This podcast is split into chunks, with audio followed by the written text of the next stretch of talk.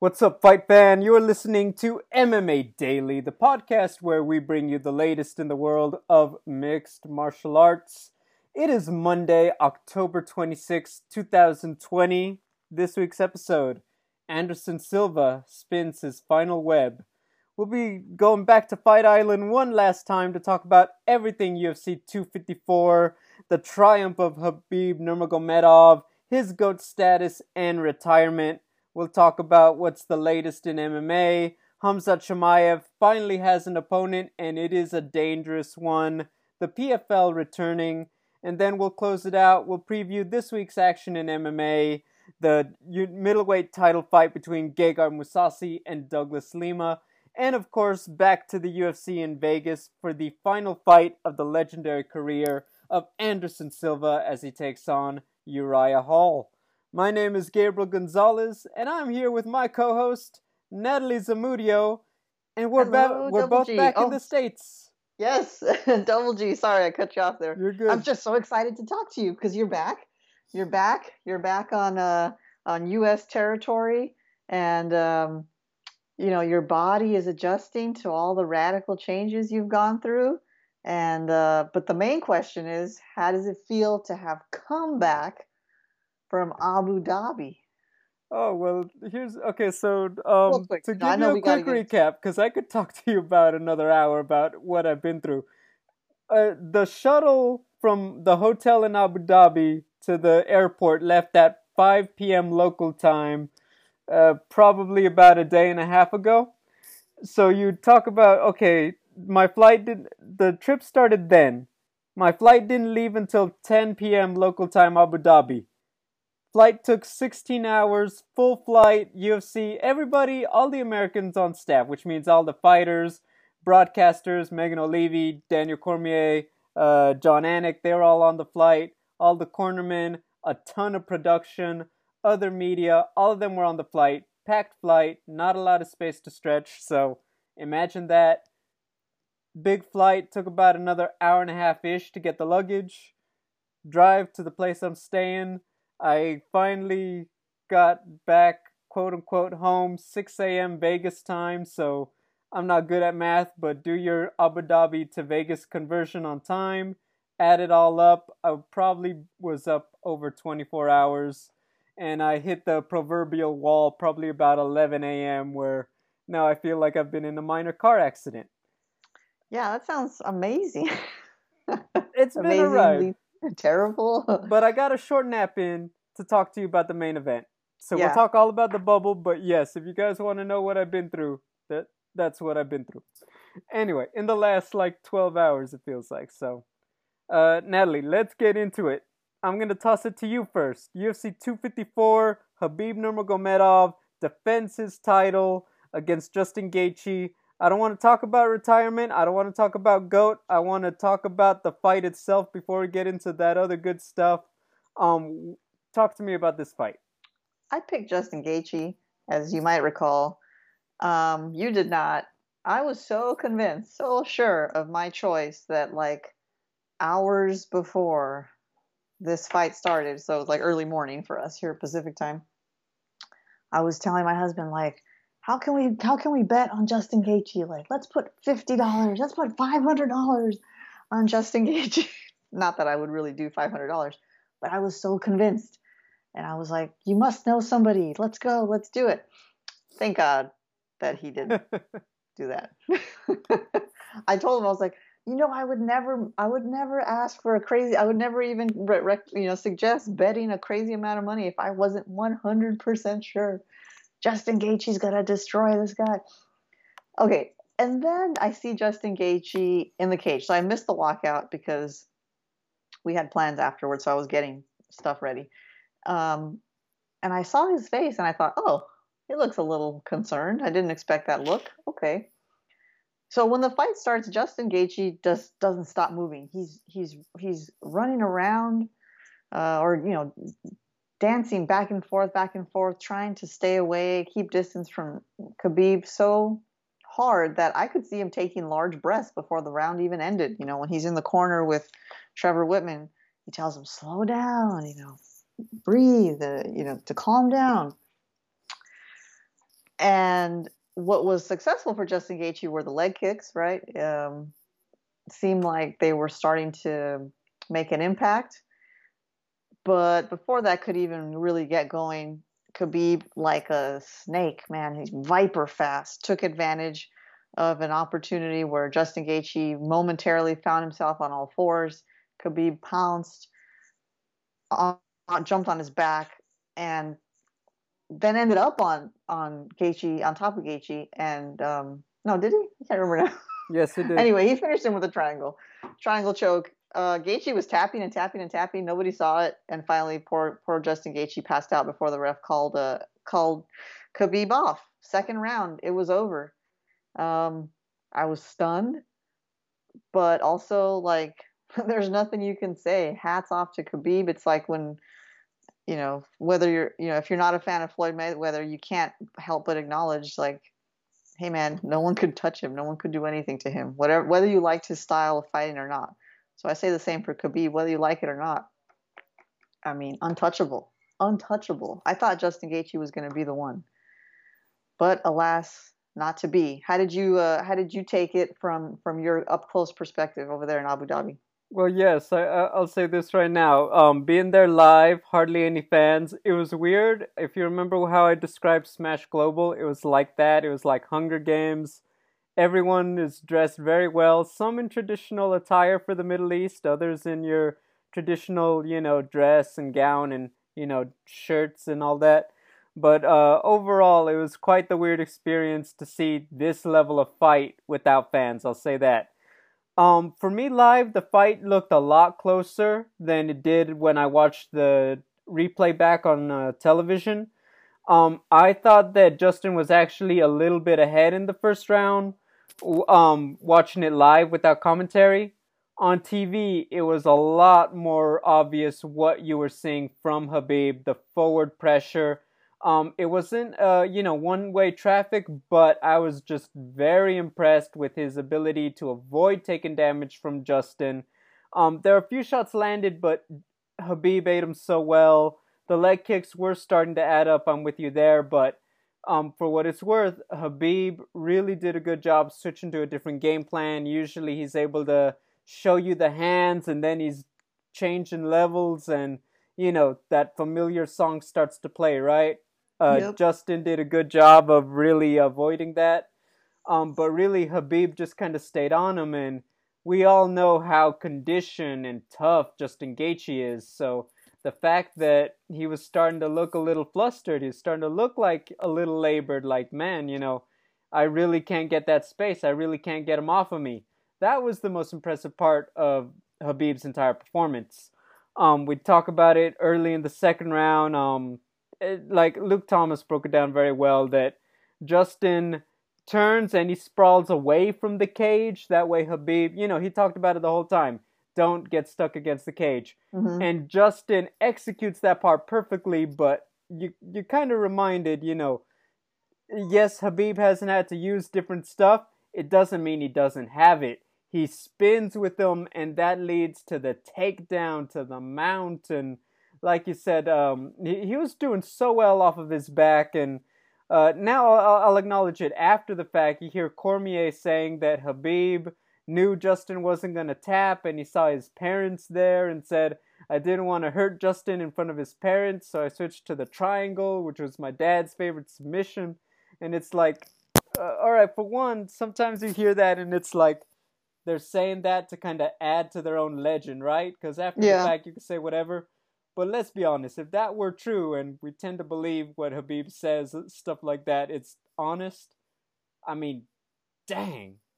Um, I was just so impressed. I think that he neutralized stylistically a very, very dangerous opponent, and I was just blown away.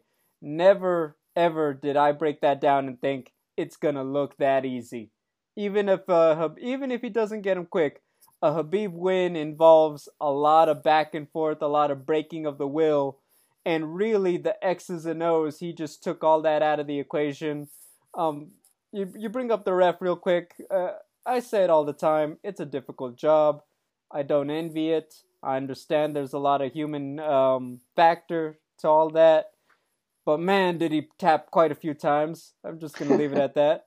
Yeah. Um, you know, so right there, uh, Justin. I did see Justin Gaethje after, and uh, I saw him on my flight. He looked fine. So for people wondering, uh, yeah. So, wow, just Yeah. wow.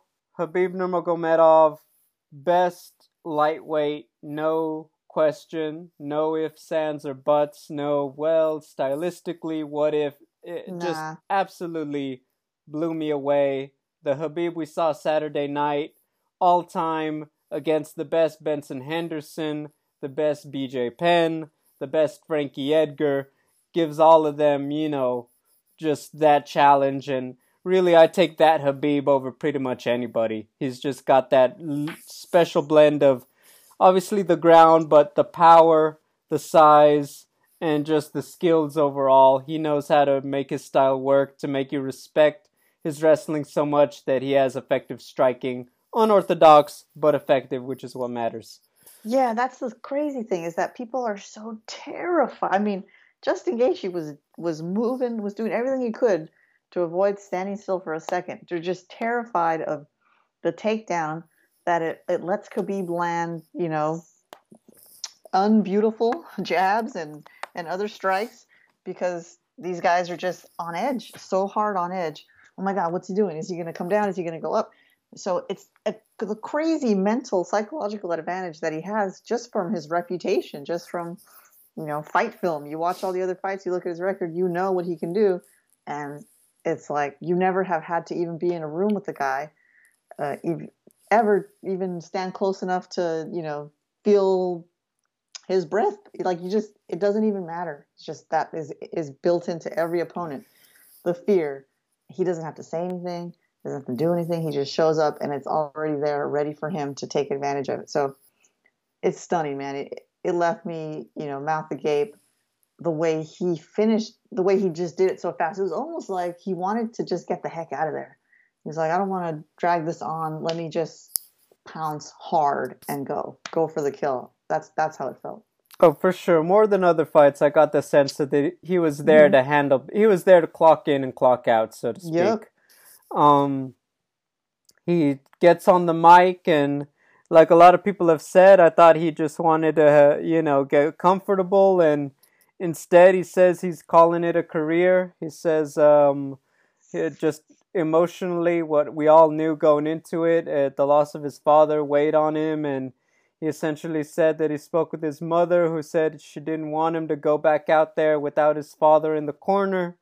And he said, uh, you know, one last one, and he says he's a man of his word, and that that was his final fight. He's gonna call it at twenty nine and zero. He's not gonna go one more for number thirty. He's just gonna leave it at that.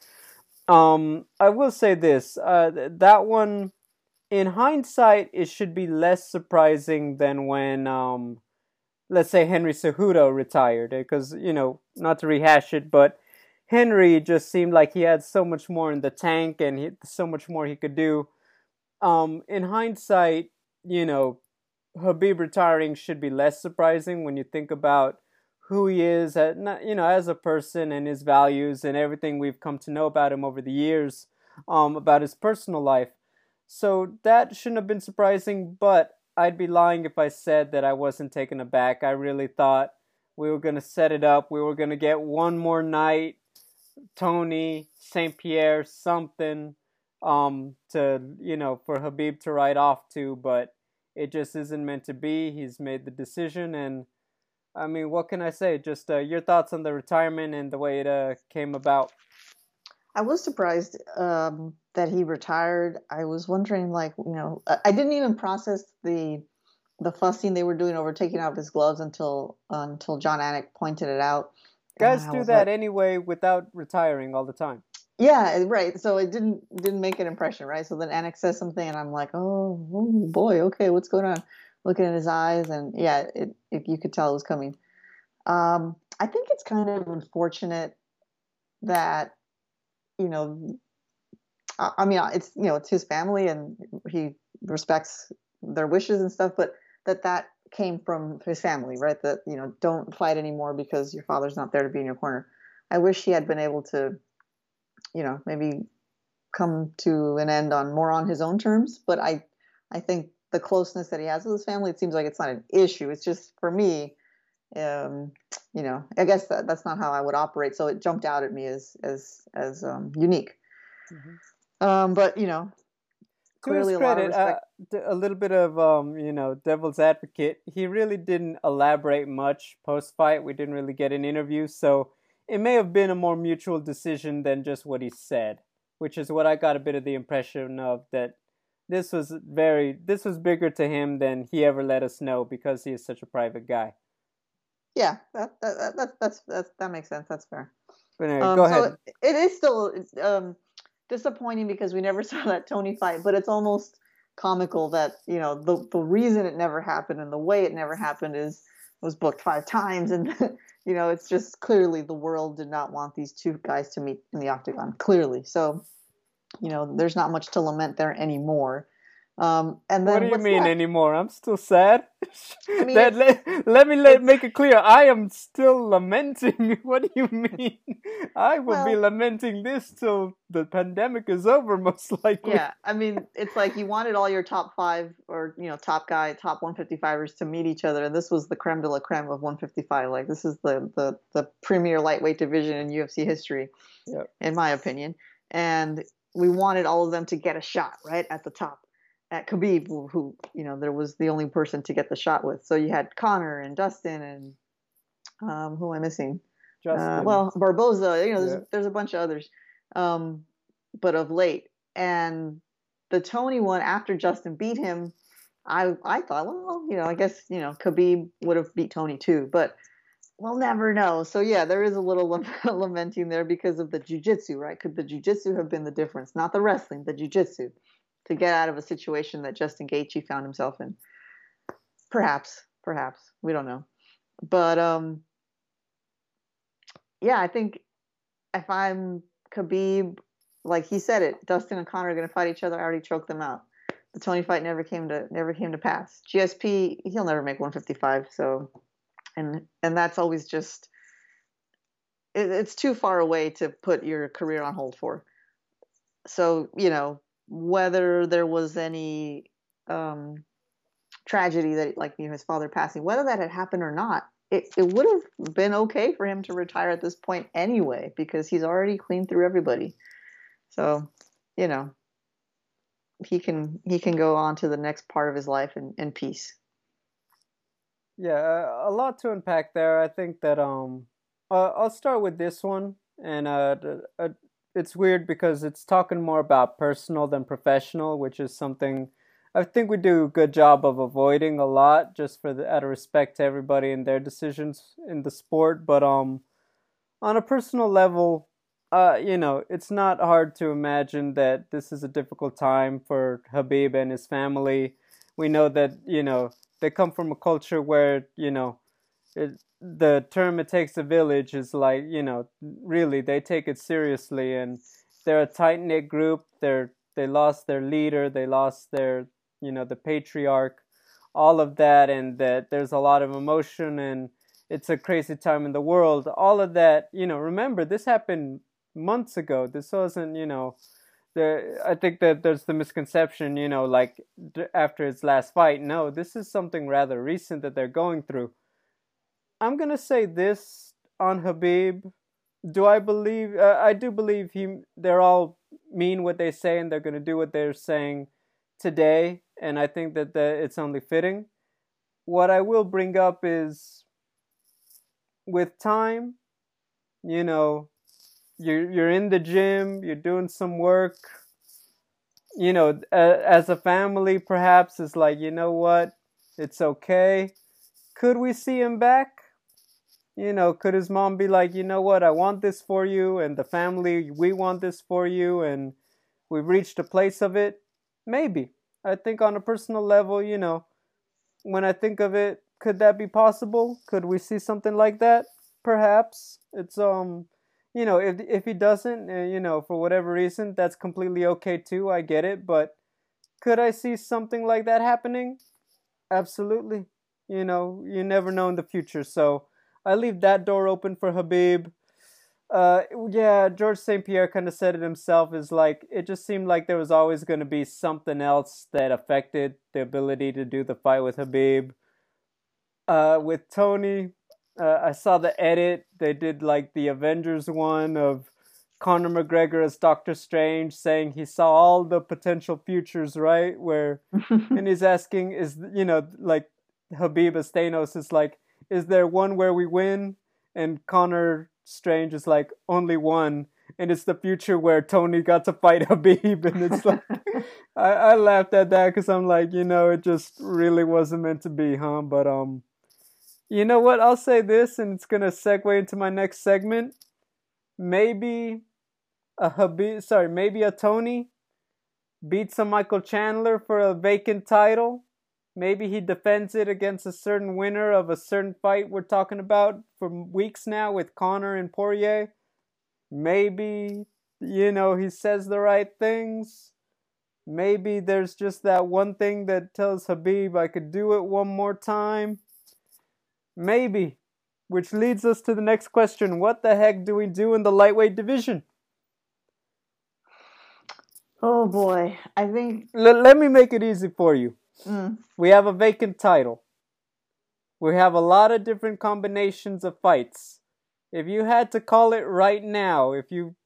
Let me say it this way what you think the UFC will do as opposed to what you personally would do. Which, which fight do you think will become for the lightweight championship?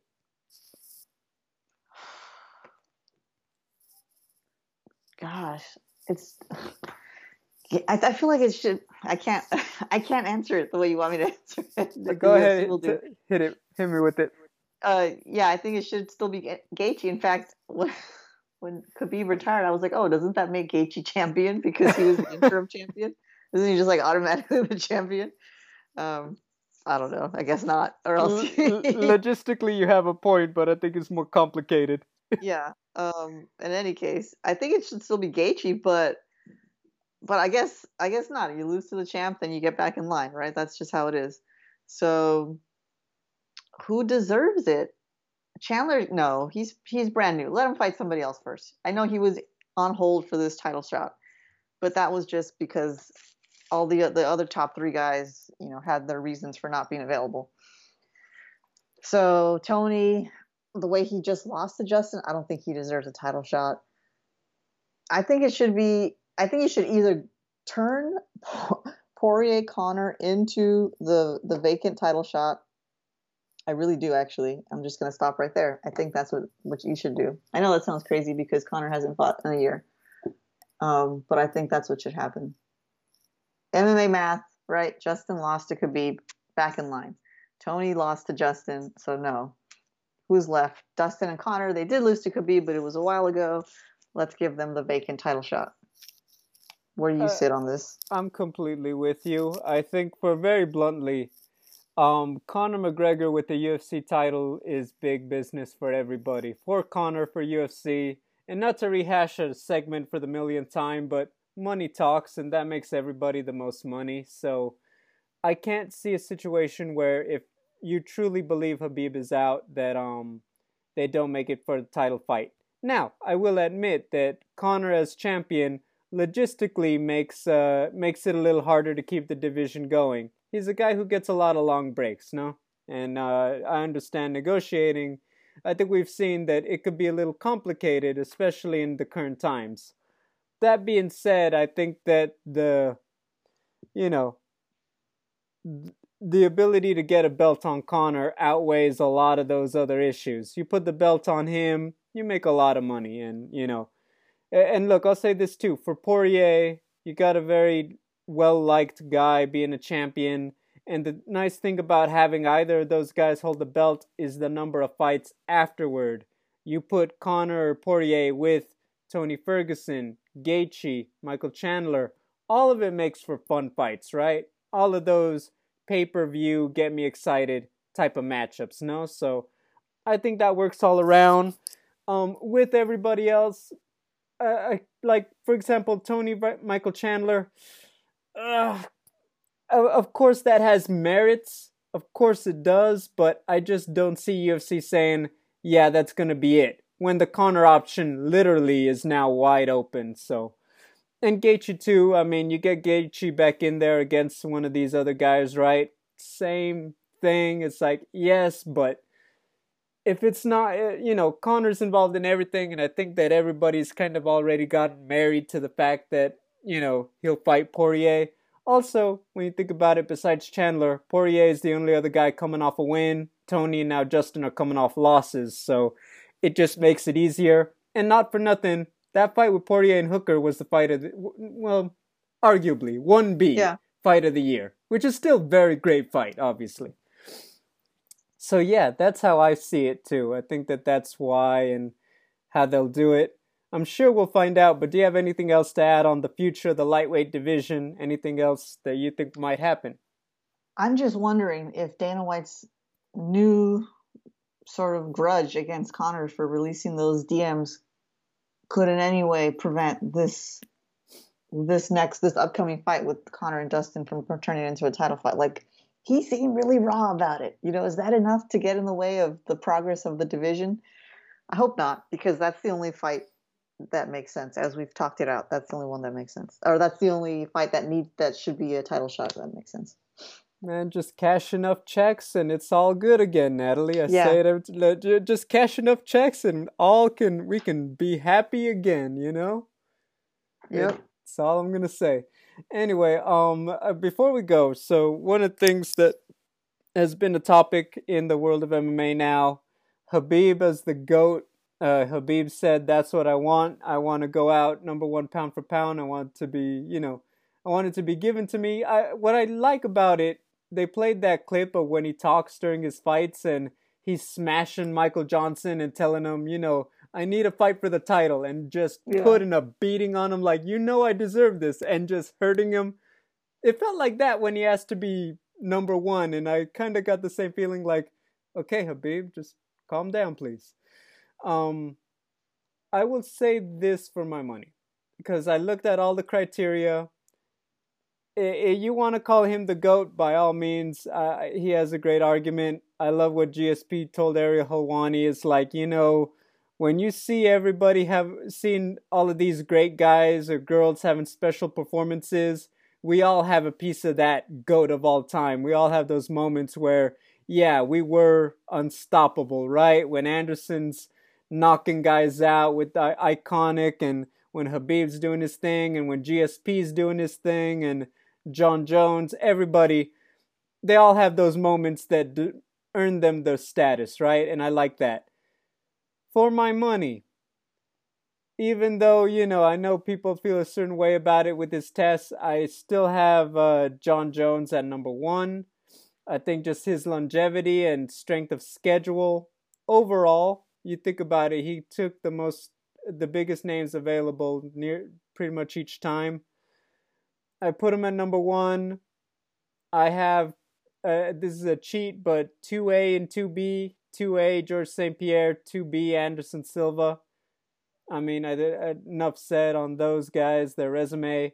But I have Habib at number three. I put him ahead of Mighty Mouse. I put him ahead of Fedor.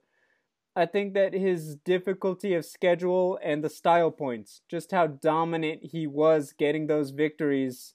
Um, like you said, in this competitive era of the lightweight division, when you look at that murderer's row, the what he did to back to back Barboza, Iaquinta, um, Conor, Poirier, Gaethje. That I mean, you put that lineup in front of most guys, they don't walk out with all wins, let alone all rounds won, essentially. So, yeah, Habib, he's in the conversation. If he had beaten Tony, maybe move up or something like that, take a fight at 170. I might bump him up more spaces, depending, but I think the longevity of the other guys just edges him out personally all time. But like I said, you put the Habib who fought Justin Gaethje against most guys, it's hard to deny all-time great skill level, consistency, and ability for me. I mean that's that's beautifully put and very pragmatic and you know all this very logical criteria. So I'll go the other direction. away from logic, and uh, not away completely, but more heart, more heart than brain. Uh, for me, number one is, is Anderson Silva. So this is a, a, a, good episode for us to be talking about this. But he's he's the number one for me. Um, yeah, like you know, greatest of all time. Shouldn't that just be one person? Period. Yes, but you know, when you look when you look back at the decades of the of the sport and how it's evolved and how the opponents have have changed and you know, difficulty levels and whatnot. All right, maybe you should have a greatest of all time in the decade of you know the 2000s and then the 2010s and you know you could you could piece it apart in so many different ways. That's not so, as fun. I know exactly. It's not as fun. And so for me, I just say Anderson Silva and then call it macaroni, um, and and that's it. You know, is Khabib is, is Khabib awesome. closer to Anderson, or is he maybe a couple steps down the line getting into the club? You know, he's he's he's actually closer because like you can't okay. deny that.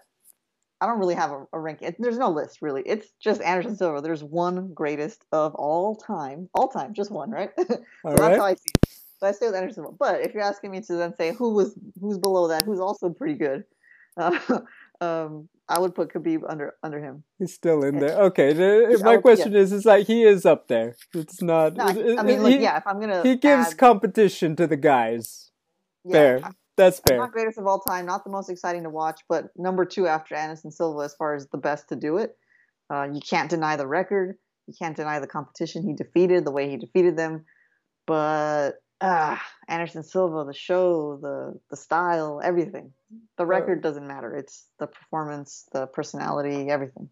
All right, we'll get into Anderson very soon. We'll close the show with him. Um, let's recap just a little bit more. Um, uh, Robert Whitaker, Jared Cannonier. Uh, you know what? Um, Jared looked powerful. What I loved the movement from Rob I feel like he redis- uh, for example, he looked like the guy who beat Yoel Romero twice with the way he was avoiding damage. Pick his shot selection was beautiful.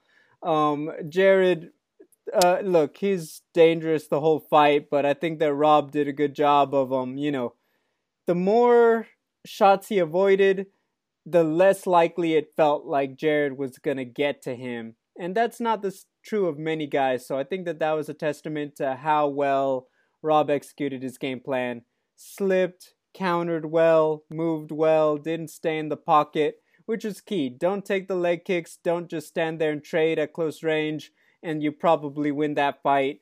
And he did that perfectly, in my opinion. That was one of his best performances against a guy who had everything. Jared, you you could tell all week he was confident. I could see it in person. Um, Adesanya had him as the heir apparent, so th- this was big win for Robert Whitaker. I was very impressed. Impressive indeed. You you described it his performance very well. It was the movement and the jab. I mean, just perfect evasive technique from beginning to end. I mean, there were a couple of close back and forths there, but um, mostly it was Robert Whitaker moving, moving, moving, and and firing. You know, really great precision strikes. So he looked amazing. Jared Cannonier uh, I picked him, so I got you know over two there as far as your main and co-main. But uh, you know he'll come back and and and regroup and all that. And um, the crystals, you know, didn't didn't help him unfortunately. But uh, maybe they lost their power on that hemisphere of the world. You yeah, feel it's a different world. I'll say that from having been there live. I'll say that it's a different place. Not everything works as it should. Yeah, man. Yeah, we'll, we'll get into it. But yes, yeah. okay. I I uh, I like that. I like that comment. So all right. Real quick, uh, Rob. Um, I, I'll say this. Um, if uh, I I feel like if Darren Till just looks fantastic against Jack Hermansson, or vice versa, if Jack can look pretty good, Adesanya may consider taking them over Whitaker. And I'll say this Rob seemed to have a very good take on it. He said, look, if it doesn't happen and Izzy wants to try 205 or something, I'm going to be here. By the numbers, he should get another shot again. But I said it already when you have a one sided fight like that and he had a bit of the time off with the, you know, he just wanted to step away. This is still two great performances. It's tough, but for the record, if Darren Till just looks fantastic, I could see Darren getting the next shot at 185 if uh, Adesanya stays there. If not, really anything could happen. Could we see Izzy against Jan Blachowicz? Maybe. Could we see a lot of other stuff happen? Maybe. But for my money, uh, if Darren Till wins, Adesanya fights Darren. Rob, I mean, let's be honest, he could fight anybody, and it's great TV, and it would just add to his resume. Because if you think about it, if Rob were champion, Jared, Till, these are guys he'd most likely have to fight anyway. So hmm I don't think he's losing sleep over it just this minute, if that makes sense. Yeah, definitely. I'm with you. Yep.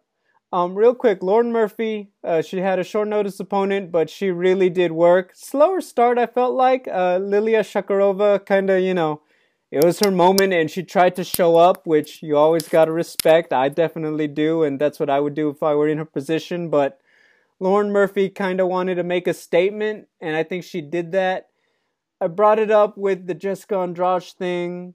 I spoke with a very great uh, reporter. She was the correspondent for UFC Arabia, um, Farah Hannoun, and she brought it up and said it may not be fair, but even if Lauren wins, I think that they're gonna re- rebook her with Cynthia Calvillo. In my heart, do I think that should have earned Lauren Murphy a title shot, considering how Valentina Shevchenko goes through people? Yes. But I still feel like knowing UFC and selling pay per views and getting TV ratings, they're gonna go with Jessica Andrade next. Now the I- on, the way, the only way that doesn't happen is if Weili Zhang doesn't fight Rose and she bun- jumps up after if Valentina beats Jennifer Maia, which we've already said is a quite the gonna be you know quite a disparity in that matchup. But that's where I'm at. If it does, if Weili doesn't jump up after Shevchenko fights Maia, then they're most likely going with Andrade. Sorry, Lauren. I'm with you on all points. So Lauren Murphy, the the division is such that, as you pointed out, you know they're just kind of assembly line feeding them to the opponents to Valentina Shevchenko. So like, oh, you want to fight? You won two? Oh, okay, great. You're ready. go go go fight for the belt. That's kind of all it takes uh, in this division, and we can just tell by looking at even the best win of someone before they go fight Shevchenko, you can tell that, well, probably your best is not yet good enough for her. No offense to anyone, that's just Valentina Shevchenko, how she is right now in this division. Um, so Laura Murphy did look great, but even if she did get the title shot, you know, I think I actually really like her fighting style. I think just a few years earlier would have been a better matchup just for speed. That's just where I think she'll really suffer against Shevchenko's speed. Nonetheless, she has long arms, good range, good, uh, strong skill set. And all that being said, yes, I agree. It's going to be Andrade. If if there's a choice, and if Andrade is available for the next uh, the next Shevchenko title shot, of course they're going to go with the big name, the former champion, who has all these great highlight moments that you can make an amazing promo with. So yeah, Andrade for sure. Yeah, uh, final note on that. Lauren Murphy did say that she was interested in, um, you know, being the backup uh, pretty much in about a little less than a month. Um, Jennifer Maia has missed weight twice. I do want to give Maia credit. I know her back was against the wall, but she did look like she'd gotten herself, she got her act together in terms of everything she needed to when she fought Jojo Calderwood. So I want to give her that credit. It's like, look, you did do what you're supposed to do in the big one last time. So I don't want, you know, if you're going to get the fight, I don't want it to be because you're a backup. You know, I feel like that just is not something to predict or wish on someone. But, you know, the numbers are what they are. But for the record, I do think that Maia will still be the one fighting Shevchenko in about a month. Okay. Um, great night of fights. A lot of um, just a lot of fun stuff. The Magomed Ankalaev, Ion Cutelaba. No drama, which I'll be honest, even though we got a finish, was a little disappointing. And really, there was just a lot of that little stuff throughout. Phil Hawes, 18 second knockout, awesome. Miranda Maverick spoke to her. She got a great win on the prelims, awesome. Good, good stuff. Uh, just a fun night of fights, a well paced card. I want to say only like a decision or two. So you really got your, you know, you wanted stuff to get moving along. You did, and you could get to whatever you were doing on Saturday pretty quickly. Um, Yeah. Natalie, final thoughts? What, or let's put it this way: if you want to bring up a fight, you can. What do you want to know about Fight Island? We have a Oh, big oh, show, boy. but go ahead. Ask me your Okay. burning questions. Oh my gosh, I have so many, but I will reserve them to just a few for Okay. uh for our for our audience here. Um, okay. Um, in the crowd during the actual fights, Yes. I know for other like Apex fights, you're in the back, right? Um, Yes. Okay, but this time around, they let all the media up in the in the flash forum, like in the cage side, I guess. Yep. It was beautiful. Okay, who else was in the crowd? Because they don't really show the audience now. Now that it's this new world we're in, right? Y- So I know that there were people, but how many? Could you tell how crowded it was, or The, I could have sworn Dana said it was 200. It felt smaller.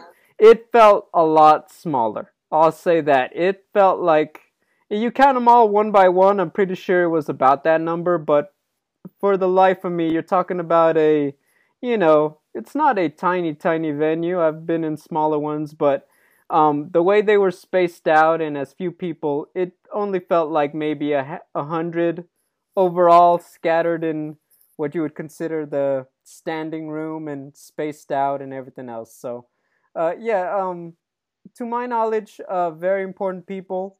I bu- I'll say it simply. I think people who could afford to get tested for the Okay. event and everything else. Um, I did ask the uh, associate project manager. Is like, is it me or their fans? Are there people in the bubble? She did assure me that everyone in the bubble going through that was a um, you know, was part of the event working. So, to my understanding, you know, I I couldn't tell you who exactly they were, but to my knowledge, it would be uh, people who could afford to get tested and attend live, and they're in that position to do so. If that makes sense. okay, that makes sense. But that number you're giving me, that's shocking. I didn't even. It's I- uh, okay if you you've been to the fights in Temecula for uh, Bellator, yeah. the Pechanga. mhm. It's roughly about that size, maybe a, a, a lot nicer and a little bit wider, a little bit bigger. But it's roughly the same size venue, so you can imagine a hundred people in there. no, definitely. I just you know the way they It doesn't it, look like it. It yeah, really the doesn't. angles that they're giving us, never in a million years would I have figured there were that many people there. Uh, Absolutely. so that's that's wild. Okay. Um, my other question is, okay, it's like a two-parter. So I know you had this amazing dinner, which I would like to ask you about. But Mhm. prior, uh, um, apart from that, what was your favorite meal that you that you got to eat there? You know what? I'll, I'll be very honest with you. I actually don't take risks when I travel abroad with eating, for the simple fact that it's like you never. I I never want to set myself up and be in a position where Alka Seltzer is not readily available like it is here. And um, to their credit, there was a lot of Western burgers and other stuff on the menu, and I, I play it safe when I travel. I know Karyn Bryant and other people went crazy on the hummus and all that. Uh, that was not for me. I I got everything grilled and cooked well, and was very vanilla in terms of my eating. I I I, I do it that way, so I can't. so tell were you like were you like repeat ordering grilled cheese sandwiches uh, Yeah. on the regular burgers? But heck yeah. Burgers? Right on. But I'll tell you what, never once did I ever feel worried about my diet. Okay, right on. Go ahead. okay, so I know you had this amazing. Uh, the UFC put on this amazing like dinner for. Was it just for the media or Yes. for this? Okay, uh, I saw a photo of you in the garb. So they. So tell me about that. Tell us about that. They provided you guys with uh with So- traditional attire. yes. So um, you get we. I got back from media day, and the I'm at the hotel. They knock on my door, and they say, "Oh, here's your uh." Your clothes for tonight, and so you hear that, and it's like, wait, what? And so you get it, and um, what's funny, I asked the guys like, can one of you guys show me how this is supposed to be worn? And they're like, we would if we knew.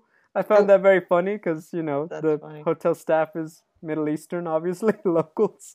Yeah. Um, you know what? Yeah, so they provided that. Um, uh, depending on, I don't know how many pa- people posted pictures. I feel like mine is the most circulated, ironically, but um, uh, the men had uh, the white one with the headpiece. The women were black and they didn't have the headpiece.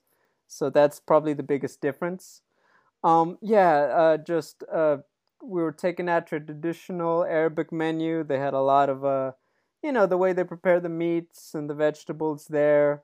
Uh, their traditional desserts with the bread and um, the way they make ice cream. Uh, there was date flavored ice cream, which you know, just imagine. And I want to say I had like uh, honey and uh, it was like honey and like almonds, something like that. I had that and um had a just a beef kebab personally, but yeah, a lovely dinner. Uh, UFC. Um, I guess the real thing I could say is like yes, it like it did feel. In terms of the outfit, to uh, everyone's asking, you do feel like you're on your best behavior when you're wearing it. um, I'll say that it does have an effect on you for sure. Uh, UFC was fantastic. Uh, most days, you know, goodie bags, and you've seen like the the welcome to Fight Island with the treats on it, and yeah. Then I got the one um, there was like the golden fist, and it had more treats on it, and all that good stuff. Uh, hospitality really was a ten out of ten. Um, I want to shout out. Uh, he was he worked with the event. He was part of production. You saw him doing interviews for the Middle East. Mohammed. Um, I'll say this: uh, the only thing that Fight Island was missing was high speed internet. Um, everyone's on new laptops, and quite bluntly, um, for whatever reason, they're just the Wi-Fi, wireless Wi-Fi, wasn't there. So if you wanted fast internet, you had to connect old school to an Ethernet cable. Oh, so boy. if you're using your 20, you know, your 2020 laptop essentially connecting to an Ethernet, they don't really have that option anymore. So you had to have an adapter. I Wow. did not. And you know what? Muhammad, the real MVP um, for Fight Night, was able to find me probably the only floating around adapter for uh, my MacBook, and I had high speed internet for the trip. Wow. So I just want to say, Muhammad, thank you. And it really just represents the kindness and just the way they took care of us as media. And I know fighters appreciated it on Fight Island. Um, what can I say? Just thank you. People were amazing. All the locals I met, very nice. And I was like, you know what? Just uh, I, I want to give it up. All the people I ran into, I liked my experience. I can't say enough good things about it that way. Right on, man. Sounds like an awesome trip. Um, I will say Um, this because people bring it up. The bubble itself. I'm not saying I expected Khabib to sit at my table because there was no room, Yeah. but it's surprisingly a lot bigger than you'd imagine. Okay. You know, from about hotel to hotel because we stayed at a different one than the fighters. About 10 to 20 minutes to walk there, door to door. But you actually have quite a lot of space. Uh, I'll say that. I had a lot of, you know, I got my space. Let's say that. And, you know, the beach, the octagon on the beach is nice. And, you know, really, the fight, all the UFC people that you're familiar with who are there, um, most likely they were at the beach or the hotel. Gotcha. Yeah. Okay. All right. That sounds amazing. Um, I still have two more questions. Go for it. Two more questions. Real fast. This is still pertaining to the Arabian dinner. Okay. Yep. First, what did you? Did they instruct you on how to dress yourself underneath the garment? they give you all the pieces. So Okay. um the the bottoms uh there's uh, for the body there's three. There's the pants which are, is actually it's like a long skirt. I know there's a word for it but it just doesn't flare out. So you have that piece and it's it's kind of like sweats. It's just elastic to your hips.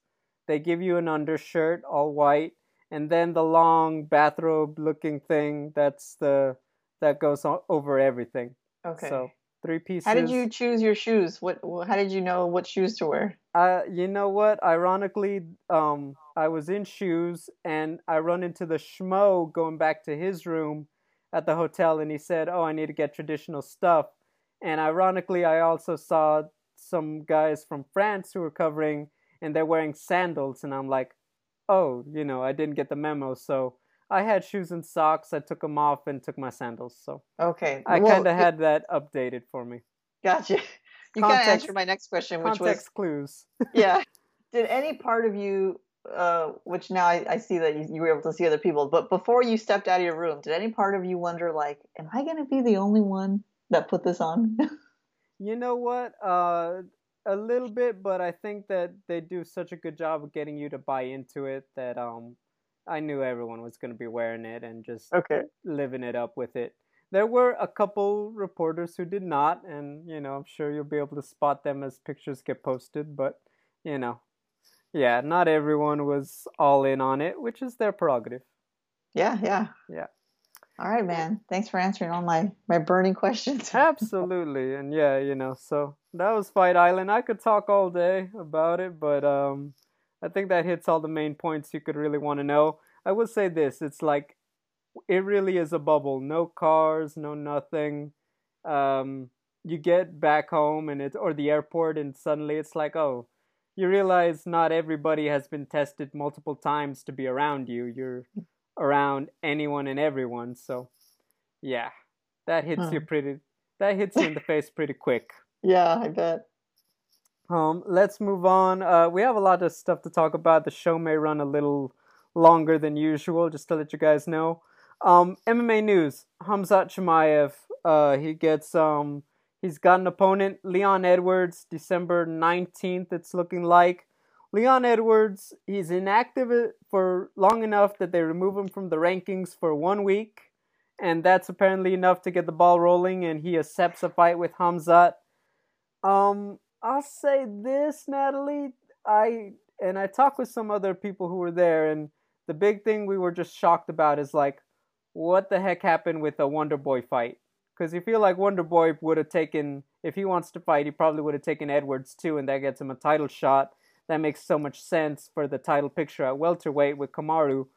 Um, so I, a lot of people were a little surprised. I, I think that there was the feeling that Khamzat had backed himself into a corner a little bit, and we know that the travel was part of it, preparing for the title fight was part of it, but you know, when you hear about the Geoff Neal and other fights falling out, it was very, you know, I'll be honest, of all the opponents for Khamzat, I really felt like Leon Edwards would not take that fight for the simple reason that that is about as high risk, low reward as it could get for you. You have the potential that people are like, well, Khamzat isn't even ranked. Whereas if Khamzat beats Leon convincingly, you can make a case for him fighting uh, the winner of Usman and Burns for the title, depending on the schedule of everybody else.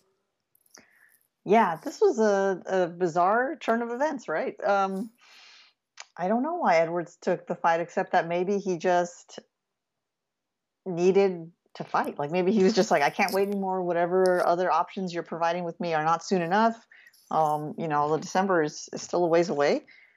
Um, yeah, it, it's not the matchup I expected. I think maybe Leon Edwards is figuring Khamzat has enough hype and momentum going that a win against him would do better than a win against someone else that we are more familiar with. Um, that's all I can really think of. That he was really desperate to fight. This was the only option, I guess, that he had, even though he turned down supposedly other fights with with bigger names. Um, it's a little bizarre, a little bizarre for sure. This is definitely a better deal for Khamzat uh, than for Leon, and um, I don't know, man. It's a it's a strange one. It's a good fight, but but yeah, as you pointed out, if if Chimaev wins, you know, potentially a rocket ship to the to the title shot. If Leon Edwards wins, okay, well, you beat a guy who we thought was going to be awesome, but he wasn't so awesome after all. Good for you. So go figure. But I mean, respectfully, Leon is still right there because you know the big fight outside of the title fight, Jorge and Colby. Kamaru did beat both of them, still within the last twelve months. So, you know, okay, you know this isn't a bad spot to be in if you're Leon either way. But yeah, um, the only thing do I you think, think if he loses to Khamzat that it doesn't really hurt him? It doesn't hurt Leon too bad. uh, uh, uh, as in, put it this way, it, he's in the same spot if he loses to Khamzat as if he were to lose to anybody else. Okay, okay. Uh, so I'll put it that way. Like if he loses to anybody, you know, he's gonna fall down as far as he's gonna fall. Um, like if he were to lose to Wonder Boy, he'd probably fall to the same spot he's going to if he were to lose to Khamzat. Does that make sense? Yeah. Yeah, so I'd say that way. Um, stylistically, uh, what I'll say about it is that um, Leon, he's a guy who subtly gets better every fight, and that's uh, the you know that's the reason he's been so consistent and successful. Khamzat, the firepower, And um, I'll say this: he's gonna hit somebody who's not just gonna go down, and then what's gonna happen? But from what we've seen, if Khamzat carries that pop that we think he has, that could pose a lot of problems for a guy like Leon. Because I think that's the one thing he doesn't have is that, you know, he's so technically good, but in a firefight, I don't think he has that that big weapon to get to bail himself out of it if he needs it. So I think that could be a challenge if it gets a little ugly with Khamzat. So it's going to be quite a fight. It's going to be quite a test for both of them. Definitely. Yep, but um, yeah, that's one. I also said this is that when I see Leon in this situation, I start to worry that he's gonna. I call it like the Jacare situation. Jacare was winning so many fights and he was so consistent, but timing, he just couldn't seem to get a title fight, and eventually a guy just seemed to catch up to him before he got it. So I do worry about it at this point for Leon because it kind of feels like if not now, when? And I do think that if he loses to Khamzat, it will feel like that, like, man, you know, you're on an eight fight win streak and you couldn't get the title fight. It's like at this point, I do worry about it because he has been consistent and really that's what we ask of them, right? Win the most fights, you get to the top. So, yep. Yeah. We'll see what happens. Um, let's take a slight detour. Uh, the PFL is coming back. They announced that April 2021 they will be back for season three. They've already announced the big names Rory MacDonald, Kayla Harrison, Ray Cooper, and everybody else coming back. About the only guy that is notably absent is two time featherweight champion Lance Palmer. You guys will remember that uh, he's essentially in a contract dispute with PFL and was looking to fight.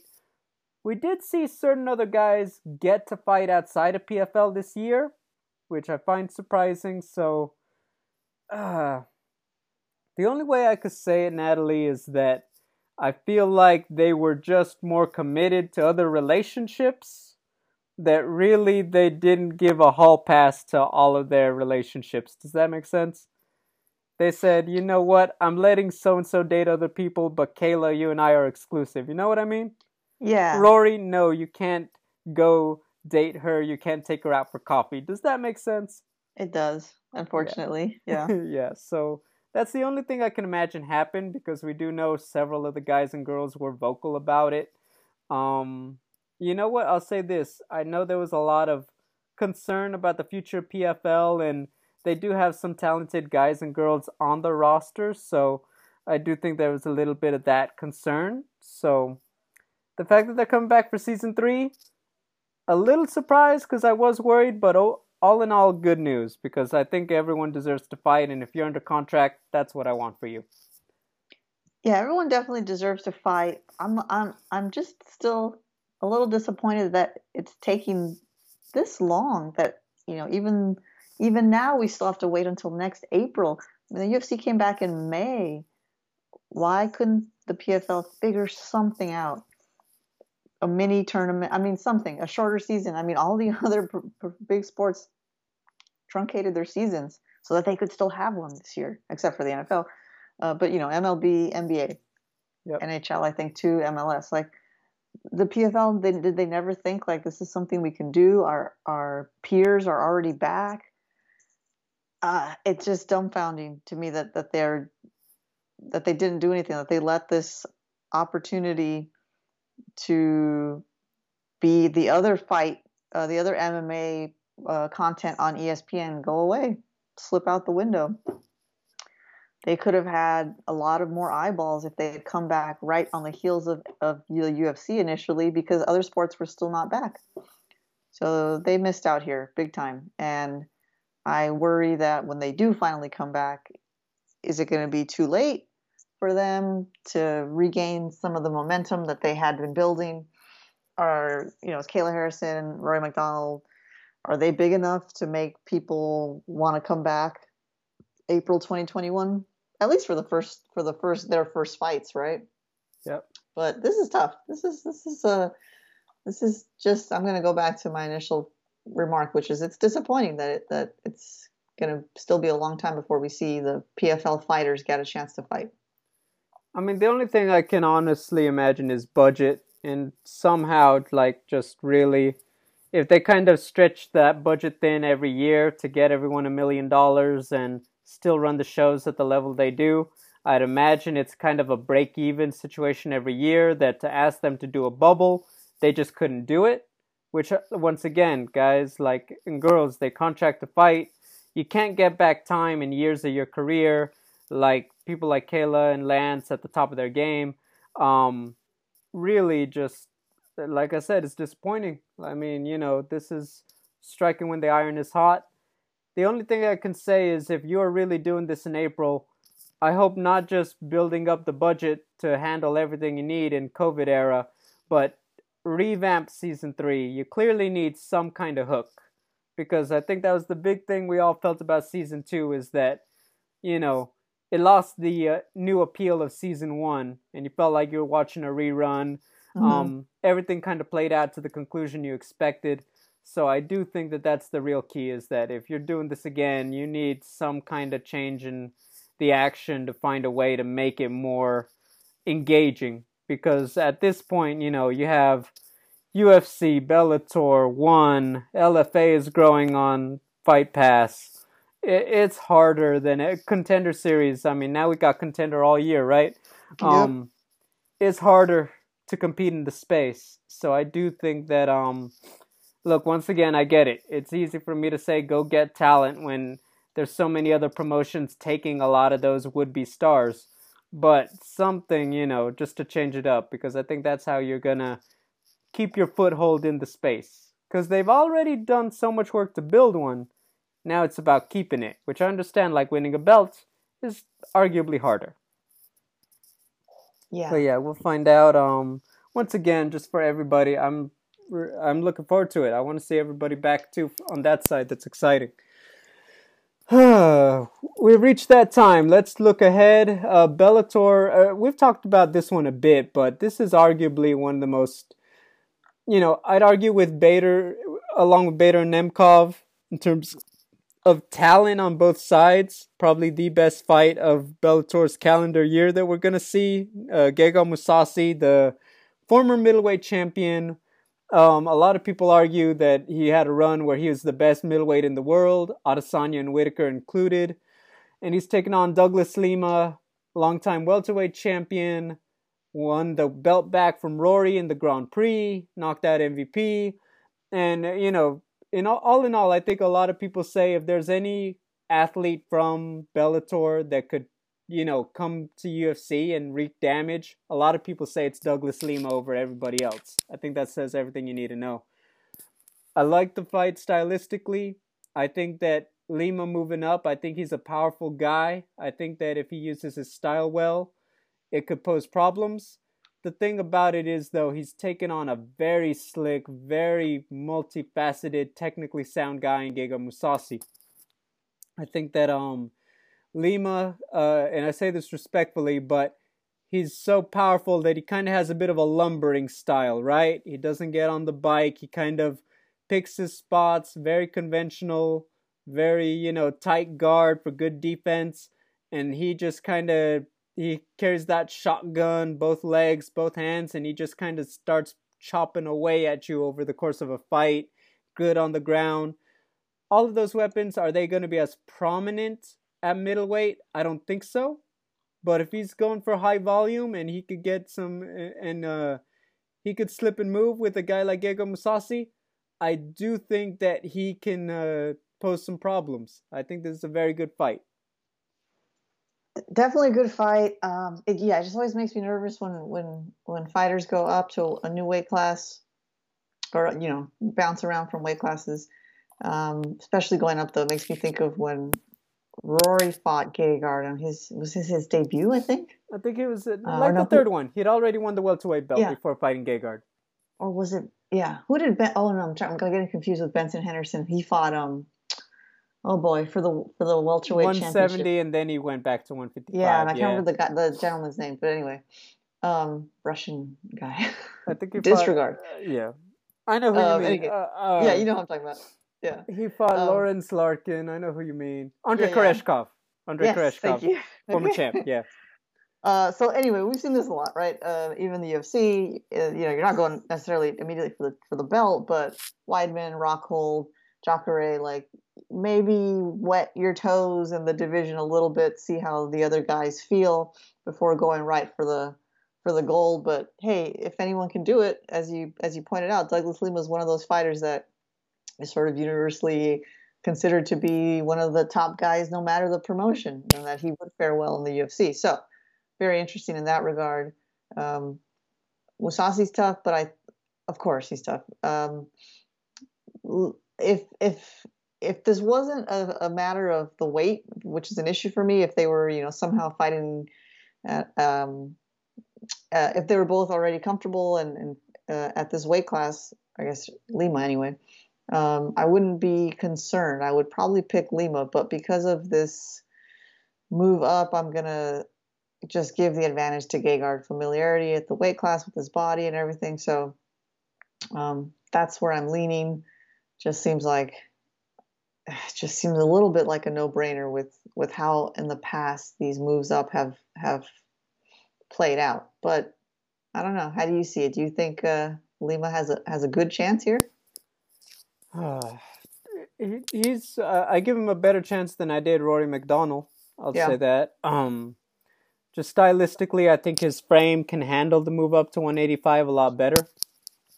I think though, uh, I'm thinking about the Gegard Mousasi we saw. Was it last September when he fought Lyoto? It might yeah. be. I mean, he's still got a lot of miles. He's a guy who doesn't take a lot of damage. He hasn't no. taken a lot in his career. Even the Lovato Jr. fight, that was a lot of grappling that he lost, not as much, you know, taking a beating on the feet uh, it, it's hard to pick against Mousasi. I, I'm kind of waiting for that drastic drop off before I start picking against him, and I haven't seen it yet. And the Gegard Mousasi who beat Machida beats Douglas Lima, you know, not without, you know, Douglas Lima who doesn't have the size and power advantage that he carries normally at a 170. So that's my big thing on that one. So I like Douglas. I think he's a powerful guy. I think he's a talented fighter. But I think that, you know, stylistically, you're moving up to fight one of the worst matchups for anybody. And so I'm favoring Mousasi in this one. Yeah, I'm there. Uh, Mousasi, I'm thinking by decision. And, um, you know, that's it. I think submission third round. Oh, oh. I okay. think that he's gonna that's one thing about Mousasi. He's very patient, but when he gets momentum, he's like the train. He just runs away and he crashes through the car. You know what I mean? So yeah, I do think that it's gonna be Mousasi. I think his, I think we're gonna see the size disparity when they're finally both rehydrated, and I think that's where we'll see Mousasi really break him down. Yeah. All right. Yeah. So I like it. There we are. Um, before we talk about it, you got to touch on it. Um, Anderson Silva, his final fight this Saturday. Um, do you have anything more to add? You had you, you had some glowing praise, and I want to give you the option before I say my piece on the um, spider. Glowing praise is is is where I'll leave it. You know, he's my number one guy for all time, period. And uh, I know you have a lot of uh, warm feelings for Anderson Silva too. So I'll I'll pass to you. Oh, thank you. Um, I, I want to make it clear. Uh, although I put Jon Jones overall, uh, I'll say right now, you know, even like working in media and everything, Anderson Silva is still my number one favorite fighter all time. I love his style. I love the way he carried himself. Um, uh, just the comeback. I can. I, I was probably dev- one of the most devastated people I knew when he got injured against Weidman, and Oof. probably the guy who was most inspired to see him come back and his reaction when he got the win at the time. I know it was controversial because of the test, but when he got his comeback with Nick Diaz, um, to me, uh, I've put him at number one for a long time. And mind you, the reason Jon Jones takes the spot is because he's still freaking champion at a time when Anderson was. And think about how many years removed we are. Um, Anderson compared to BJ Penn, George St. Pierre, Demetrius, guys like that, I think that his he was so ahead but I think even uh, by today's standards, you'd feel like he didn't have the toughest schedule. I would say this: I think GSP had a tougher schedule than Anderson most times out. Anderson did have some great fights in there. Um, Nate Marquardt, Chael, um, guys like that, and Dan Henderson for sure over the years. But I think that um, GSP had the tougher schedule, but Anderson Silva all time because every night he got people out of there with the most style I've ever seen. When Anderson Silva was on and you saw him piece apart, it was like watching, you know, you remember Adesanya Costa? Anderson Silva seemed to do that every single time. Yeah. Every Dan Henderson, Vitor, Okami, he'd just make the other guy look like they're standing still. And, you know, I, I remember just as a fan being blown away the mind, the control of the distance, the creativity, the imagination, all of it. And uh, i am always going to have him up there. He's always going to have a special place on the Mount Rushmore. He's got George Washington's spot on it for me always. you know, Jon Jones takes like Abraham Lincoln's spot. It's good, but it's not Mr. Dollar Bill. You know what I mean? Up Front, yeah. Exactly. So, I mean, you know, to me, just uh, really, what can you say? I'm, I think he set the bar. You know, when you talk about, you know, what kind of champion, it's like, you know, everyone wants the wins, everyone wants the numbers but anyone will tell you you get that status when you could take them out with style. And I think Adesanya's got a lot of that. I think that a couple guys out there have that. But Anderson Silva kind of showed like, hey, this is how we do it. I'm always gonna love the epic fights with Chael Sonnen. Uh, that was fun. Forrest Griffin's probably my all-time favorite UFC fight ever. Just Anderson Silva in the Matrix hands down the whole time, moving up in weight, and he just pieces apart a Forrest Griffin who had held the belt literally months before in a title fight. So, you know what? Yeah, what can I say? I, am always gonna have love for Spider Man. Yeah. Yeah. Fun story. First ever one-on-one with a microphone fighter interview I ever did was Anderson Silva. How Whoa. about that? Woo. So, quick context. I'd been helping people out. I'd been doing videography for people. I was invited to a uh, fundraiser. They had a lot of athletes from Los Angeles, uh, soccer players, baseball players, etc. A bunch of other stars uh, from TV and also were there. And someone was like, "Hey, we really need this interview. Can you do the camera?" Yes, I can. They were like, "Hey, by the way, if you want to interview anybody, I know you do camera work too, or interviews too. You could take whoever." I look at the list that they send me, and Anderson Silva is on the list. And I'm like, mm. no way. And so go out there. Never done anything that wasn't phone or email. I'd done one studio interview, but that was with so many people it didn't feel like it. And it certainly wasn't Anderson freaking Silva, all time great, my favorite of all time. And so, you know, you show up and two hours later, there I am, and Anderson's right there, and I'm with the microphone, and it's like, dude. So, uh, look, I've done a lot of interviews since then. I've talked to a lot of big names. I'm very proud of a lot of the work I've done since then. I have no shame in saying it's hard to beat interviewing your all time favorite for day one.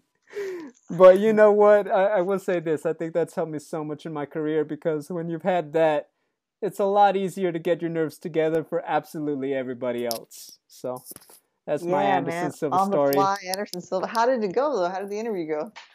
It was okay. We kind of had to cut it short. It wasn't my all-time great. It won't make my legendary reel, but yeah, I love it. I, will awesome. I'll play the clip back. I, I still love it. I, it reminds me, you know, why I love doing my job. To be quite honest with you. Is it on YouTube, man? Can we look I it do. I'll send it to you. I'll, okay. I'll post a link. I'll post a link this week. We're still, right. we're still gotta give Khabib his time. Okay. Okay. Natalie, but yeah, I got a lot of love for Spider. Oh, uh, yeah. He's fighting Uriah Hall, uh, a guy very similar to like I described, distance, creative. Uh, Uriah Hall's kind of hitting his stride.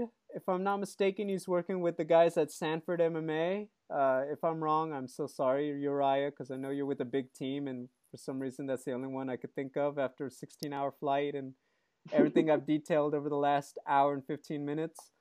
Um, I want to give him credit. I think that the Uriah Hall of about two and a half, three years ago doesn't step up to the moment. Uriah Hall is in the best position he could possibly be to get Anderson. Um, I am very realistic about it. I think that he still got it. I think that, uh, you know, uh, I've admitted as much that the fight with Adesanya for Silva kind of was. It felt like that last hurrah, that last great fight from a great fighter. He's coming off the injury from the Cannonier fight. It's been about a year plus, year and a half, uh, close to two years, if I'm not mistaken, since that one. It is a steep hill to climb, but I, I mean, I'm gonna just throw all chips in. I would not pick against him for his last fight, even if you paid me. I don't care how he gets it done. I think he pulls out one more time, one last zig instead of zag, and gets the job done. For all time's sake, first round knockout, Anderson Silva. Dude, I'm 100% with you, man. Like I'm picking him no matter what, and I I too feel that it's like that that um it's that country song. I don't remember the guy who sings it, but it's like I'm not as good as I once was, but I'm as good once as I ever was, and and I think that's gonna be Anderson Silva. He's gonna give us that last that last show of the spider. And uh, hey, man, I'll I'll run with your pick too. Uh, first round knockout. Let's go. All right, there we have it. We don't, you know, there's not really much more to say or to add. That's it. Um, you know, uh, look, like I said, Uriah Hall's a tough fight too, and I'm not. I know it could get scary on Halloween, crying out loud, but um, there we have it. Uh, Natalie, real quick, um, we're finally back. I think this is the third or fourth rescheduled. I- I'll give them credit though. The last one was hardly announced for long before they rebooked it, but they're gonna run it again or run it finally. Thiago Santos versus Glover Teixeira. Um, just initial thoughts going into that one. This is Thiago Santos' first fight back since Yep. Since um yeah John Jones right jeez um oh boy this is uh this is a good one I think Glover has looked great and he always surprises me you know when he wins lately I think wow man he still got it. But Thiago Santos is Thiago Santos. So um I obviously we don't know how he's going to look but i'm sort of leaning in that direction but excited for the fight and and we'll uh we'll do my homework for the uh, for the next one for sure. I mean, uh, going back to it, we all know how good the best Thiago Santos is. But Glover Teixeira's looked really great lately too. The Anthony Smith fight, so technically sound. If he's got the good defense, if Thiago Santos is lumbering a little more after having all that work done on his knees following the Jones fight, it could be quite something. But, you know, I'll say it again, you know, it's just a good fight. And obviously, high stakes uh, for the title involved in this one. So it's to be fun. But we'll talk about, you know, X's and O's and who gets the job done next week. Um, I'm glad to be back. Uh, the plan is to be back on our normally scheduled time for next week's show. So on Sunday. Until then, guys, take care and enjoy the fights.